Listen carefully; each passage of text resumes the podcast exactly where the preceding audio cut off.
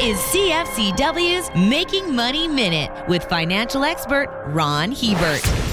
People seem to be surprised that the 4% spike in interest rates hasn't led to higher mortgage defaults and a drop in home prices. My advice be patient. The first thing that happens after a rate hike is for listings to rise and sales to fall because the number of buyers dries up. Sellers don't want to transact at lower prices, so they decide to wait it out. Eventually, they can't or won't hold out any longer and they capitulate. They lower their asking price, and soon it starts to cascade. More and more people get scared and panic to get out. The price drop usually takes place a year or more after a big climb in interest rates.